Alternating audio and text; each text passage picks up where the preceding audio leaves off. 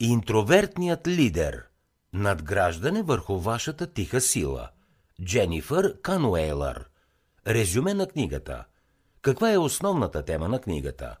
В нашата екстровертна бизнес култура интровертите могат да се чувстват отхвърляни, пренебрегвани или неразбрани. Но това, че сте интроверт, съвсем не означава, че не можете да бъдете страхотен лидер – като се позовава на примери за изключително успешни лидери, като Бил Гейтс и Уорън Бъфет, Дженифър Кануейлър ни показва, че интровертите могат да надграждат тихите си силни качества и да ги превръщат в източник на голяма сила.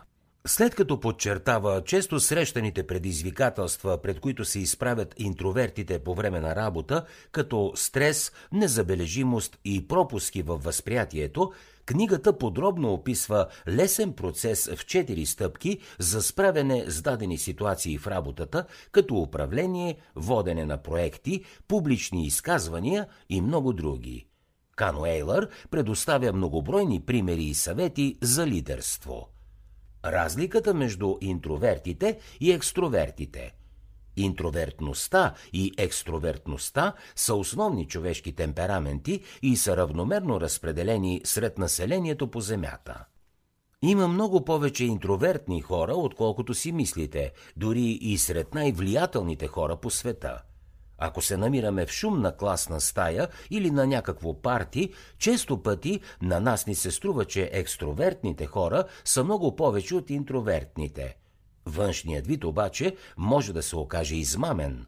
Всъщност, тихи и вглъбени хора има във всяка сфера от живота и те далеч не са мълцинство.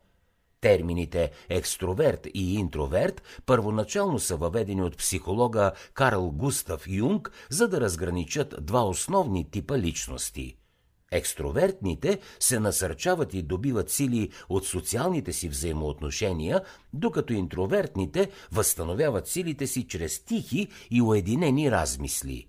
Не на последно място различават се и начините им на комуникиране.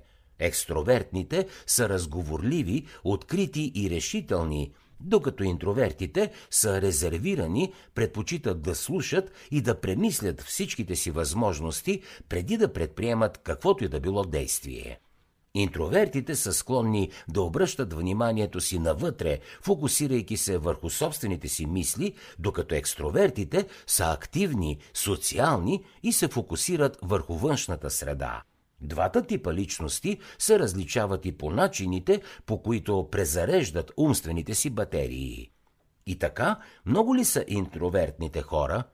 Учени са интервюирали различни групи хора за интровертните типове личности и за техните особености, като нуждата им от повече време на спокойствие или предпочитанието им да слушат, вместо да говорят. Какъв е резултатът? Оказва се, че между 47 и 55% от населението на Съединените Американски щати са интровертни. Какво да кажем за бизнес сферата и политиката?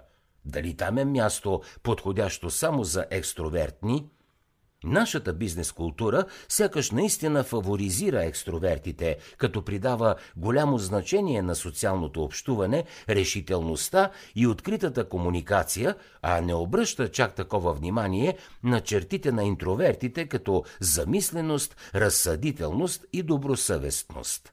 Едно проучване показва, че не по-малко от 40% от всички изпълнителни директори описват себе си като интроверти.